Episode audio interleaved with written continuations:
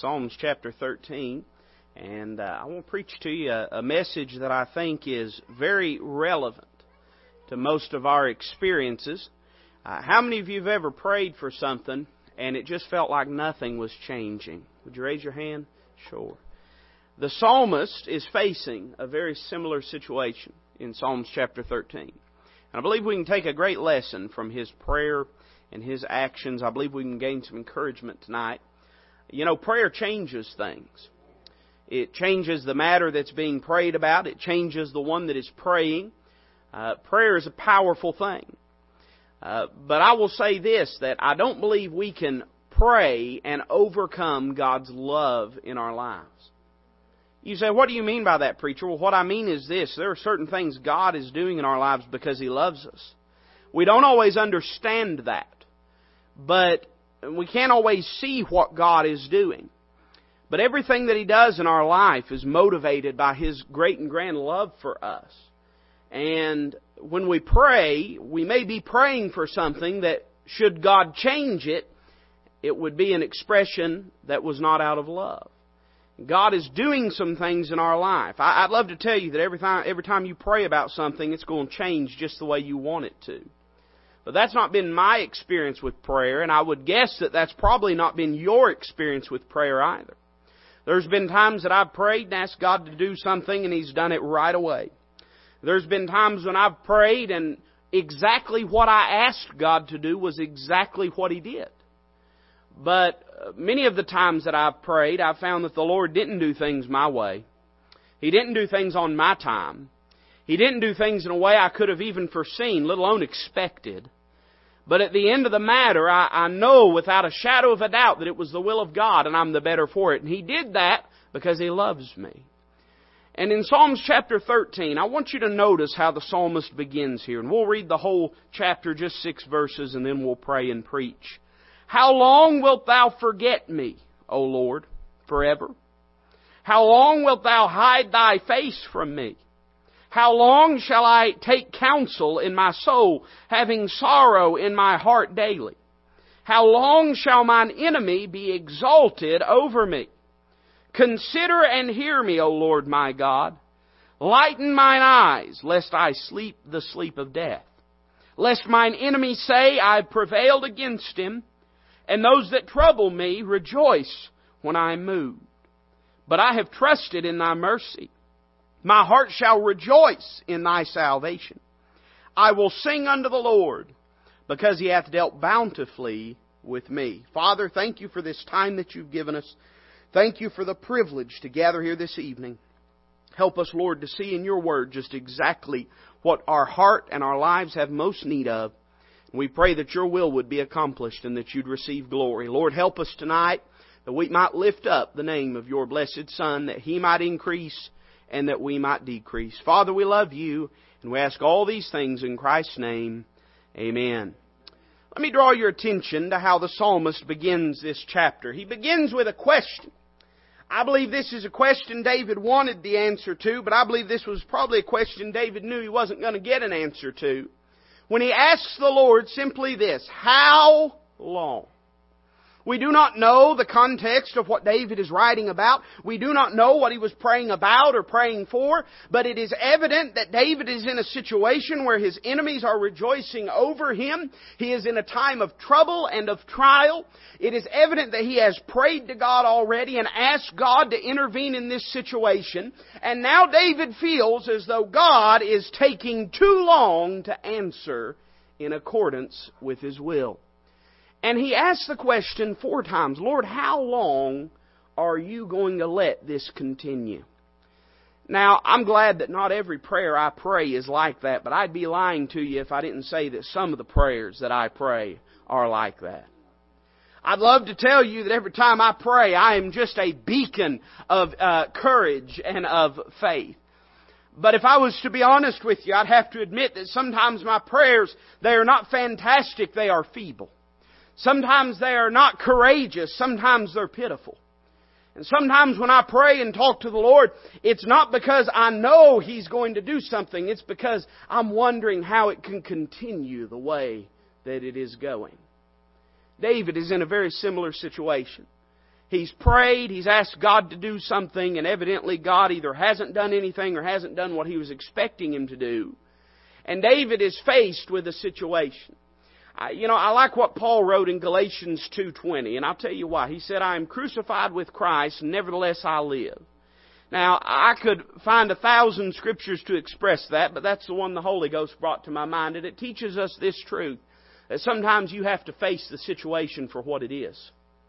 Paul is speaking in a theological sense. He says, I know that I'm crucified with Christ. Nevertheless, I live, I function, I operate in the flesh. What he's saying, he's getting ready to explain now what the reality is of the Christian life. And you know, that's similar in some ways. You know, I, I know all the theology, I guess, more than the average person. Uh, I labor in the Word daily. I'm a pastor. I'm a preacher of the Word of God and a preacher of the gospel. But sometimes it don't matter how good your theology is, you just can't figure things out. And sometimes things aren't going how you expect them to go, and you have to go on anyway because there's no alternative. And so here's what I want you to think about tonight. What do you do when things don't change? When you've been praying and asking God to do something and things don't change, what do you do? And I've got a whole outline here, but it basically boils down to three simple thoughts, and I want to give them to you this evening. Look with me at verse number one. Let's read it again. David says, How long wilt thou forget me, O Lord? Forever? How long wilt thou hide thy face from me? How long shall I take counsel in my soul, having sorrow in my heart daily? How long shall mine enemy be exalted over me? Now, uh, my, my, my point is this. We see his continuing sorrow. But can I give you a simple statement that I would say? Number one, what do you do when things don't change? Number one, don't lie to the Lord in your prayer life. David is expressing what he's feeling. I don't know that David is expressing what he knows to be true, but he's expressing what he's feeling. I think David understood enough about God to know that God hadn't forgot him. I think he understood enough about God to know God hadn't forsaken him. I think he understood enough about God to know that God had a plan in it. But it didn't matter what David knew. What mattered in this moment was what David felt. And so he pours out his complaint unto the Lord. He has basically two things that he's complaining about. Number one, uh, I want you to notice the seeming abandonment that he speaks of in verse 1. He says, God, it felt like you have forgotten me. Now, we understand with an omniscient God that God doesn't forget anything or anyone except that which He has purposed uh, in His divine attributes to forget. And certainly, God has not purposed to forget those that belong to Him.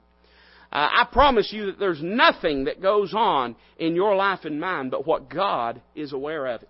There's no prayer that you pray. There's no uh, tear that you shed. There is there is no uh, there is no moment of heartache and heartbreak that you go through. But what God is aware of, and David, I think, understood this as well as you or I understood it. But David's complaint is that when I look at my situation, the God that's supposed to deliver me, the God that's supposed to uphold me, the God that is the lifter up of my head, I look around and it don't feel like He knows what's going on in my life. I can't tell you that this was maybe the most theologically productive prayer, but I bet you that the heart of God listened closely to what David is praying. Let me tell you something. We, I, I don't know what it is. Altar call time and prayer time, we get real spiritual on God. Now, in singing, in, in, the singing time and in the preaching time, we're willing to admit that we're helpless and we're hopeless. Man, we'll sing songs about how feeble we are and how big God is, and we'll amen when the preacher talks about how low we are and how high and holy that God is. But it seems like when it's time to do business with God in the altar in the prayer closet, all of a sudden we don't have any complaints we oftentimes in uh, Sunday school, and I'm sure you all deal with this too in your Sunday school class or in any place that you're taking prayer requests, you'll say, "Does anybody have any prayer requests?" And then it'll just a hush falls over the place.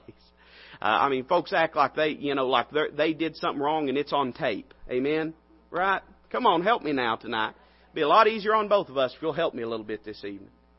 All of a sudden, everybody gets quiet it seems like when we're on the phone with our friend, we can talk about our needs all day long, but when we get in the prayer closet with the man, or uh, let me say this, with the God that can do something about it, all of a sudden there's a hush falls over us. You'd be a lot better off if you just go ahead and be honest with God about how you feel. He knows anyway. He knows anyway. There's been times in my life where I knew God didn't forget me, but it sure felt like He had.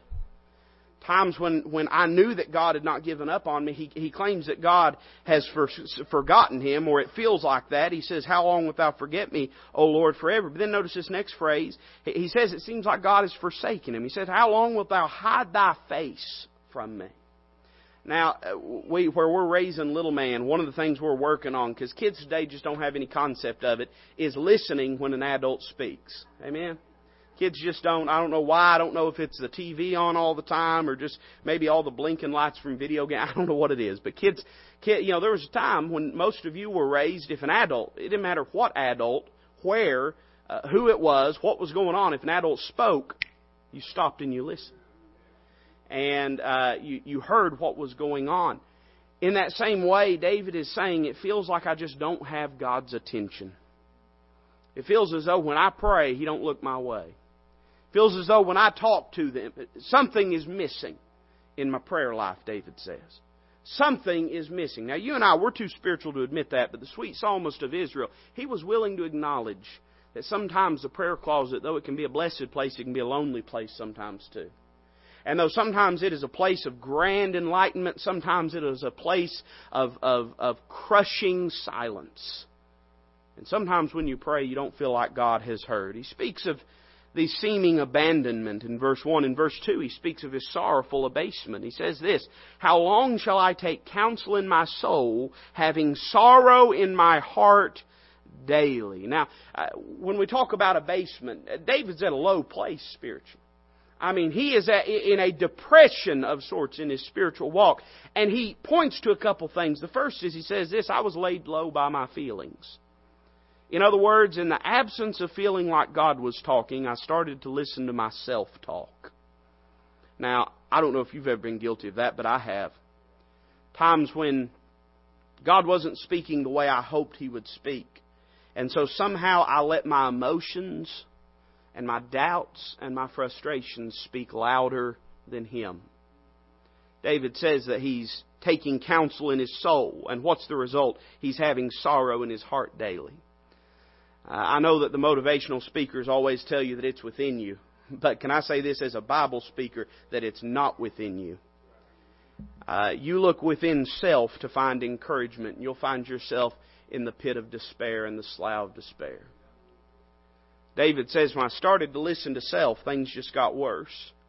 Everything within me feels like God isn't going to hear. Everything within me feels like things are going to get worse and not get better. And what I want you to notice, there's a lot of things we can look at in an objective sense, but I just want you to notice that David is talking to the Lord when he says this. He's not talking to somebody else. He's talking to the God of heaven. And he's not fearful to express his weakness before the Lord. In other words, he's not lying in his prayer life. He's not pretending like everything's okay when everything's not okay. God can see the very thoughts and intents of your heart. What good does it do to lie to Him? What good does it do to pretend like we're real pious and we're made of, uh, you know, of marble and we never have any doubts or any discouragement or any problems? God knows you better than that anyway. He knows your frame that you're but dust. He knows that about you. So go ahead and confess it. At least then you'll both admit that it's true in the prayer closet. He says he's been laid low by his feelings. He points to the fact that he's been laid low by his foes. He says in verse number two, How long shall mine enemy be exalted over me? Now, let me say this that David very likely was speaking of a real and literal enemy in the sense of a physical, temporal, tangible sense. Uh, whether he was speaking of it in the sense of spiritual warfare or not, though, you and I, we have an adversary, an enemy, and, can I may, maybe put it in some language that you might understand? It's almost like David is saying, it's like the devil is winning this thing, and mine enemy is being exalted over me. Let me tell you something. If you allow yourself to get low, and we all get low sometimes, just expect that Satan's going to come along and he's going to start telling you that you're right, that things are never going to get any better, that things are never going to change. He acknowledges that Satan is wreaking havoc in his life. I was talking to somebody a while back about their prayer, and they and I appreciate their boldness. They're praying for a loved one to be saved, And uh, I, I mean, it don't matter who they're. If it's just me and them in the home, they'll call them by name. If they're in the middle of a big meeting, they'll call that loved one by name. And while I don't think we should embarrass anyone if someone was uh, present and they were in that lost condition, I'm not an advocate of embarrassing people. Can't embarrass someone to heaven, but uh, when they're not there, and it can be done in a kind way, they're not ashamed to acknowledge that this loved one is lost, and they're admitting it, and they're saying it openly and plainly. I think there's great benefit in that because until we get honest with God and honest with ourselves, nothing's ever going to change. Until we admit that something's missing, something's lacking, until we acknowledge the place that we're in, things are not going to change. Let me tell you something. If, if you're, and I'm not talking about out in public, but now, I mean, if you're having problems in the home, you need to be honest with God about that.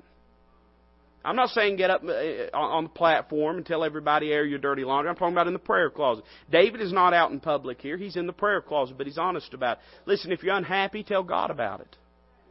Now, I'm not saying everything's going to change in a moment. And in fact, we find that things did not change for David, even to the end of this psalm, in the sense of his circumstances. But spiritually speaking, things did change for David. And I'm just telling you right now, it's not going to benefit you or God or anybody else to lie about it.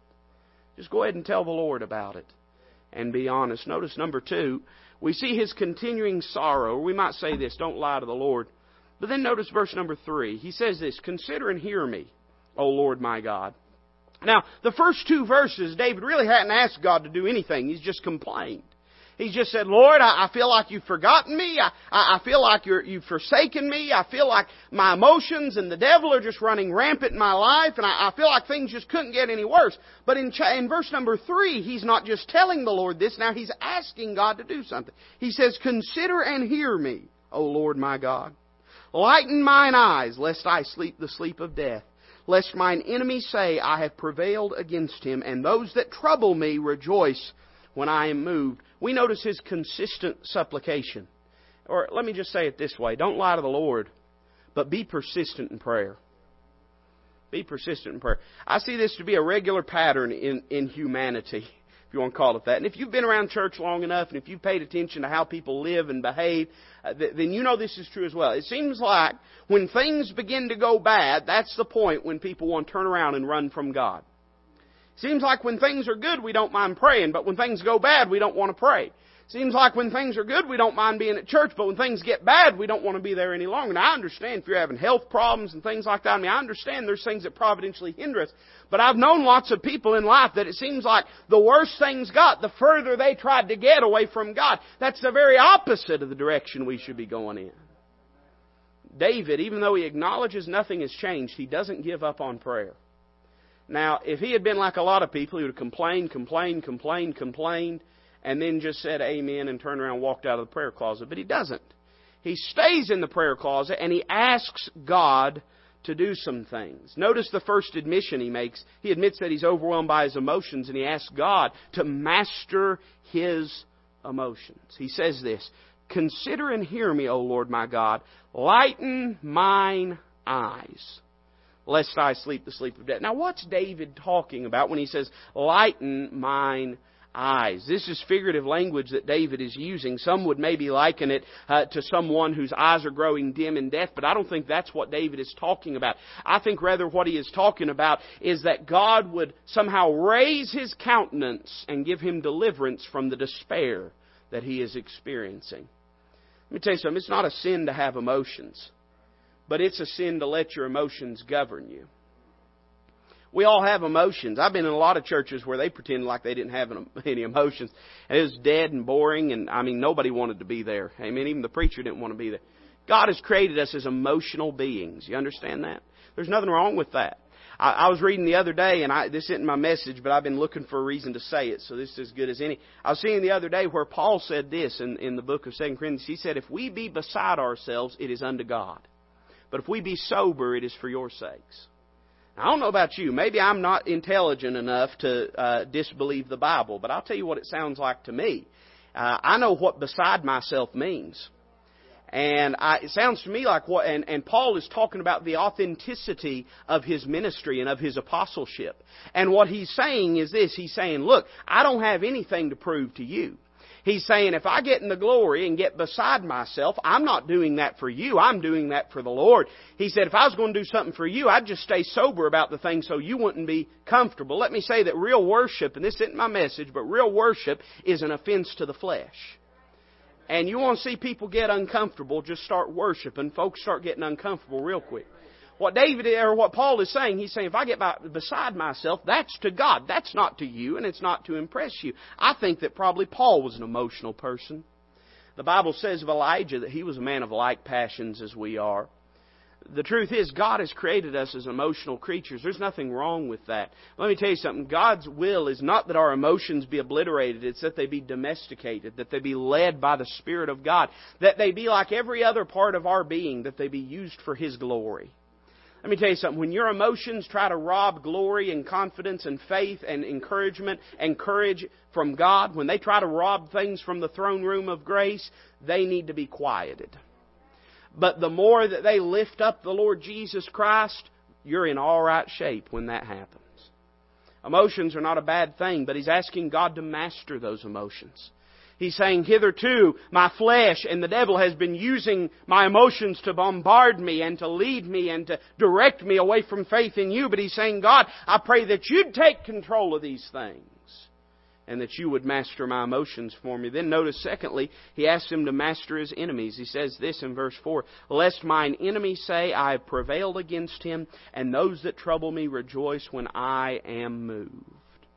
In other words, he's saying, My emotions have been laying me low, but my enemies have been laying me low, my foes. Or we might say specifically in this dispensation of grace uh, that the influence of the flesh, the world, and the devil would seek to bombard us and to control us.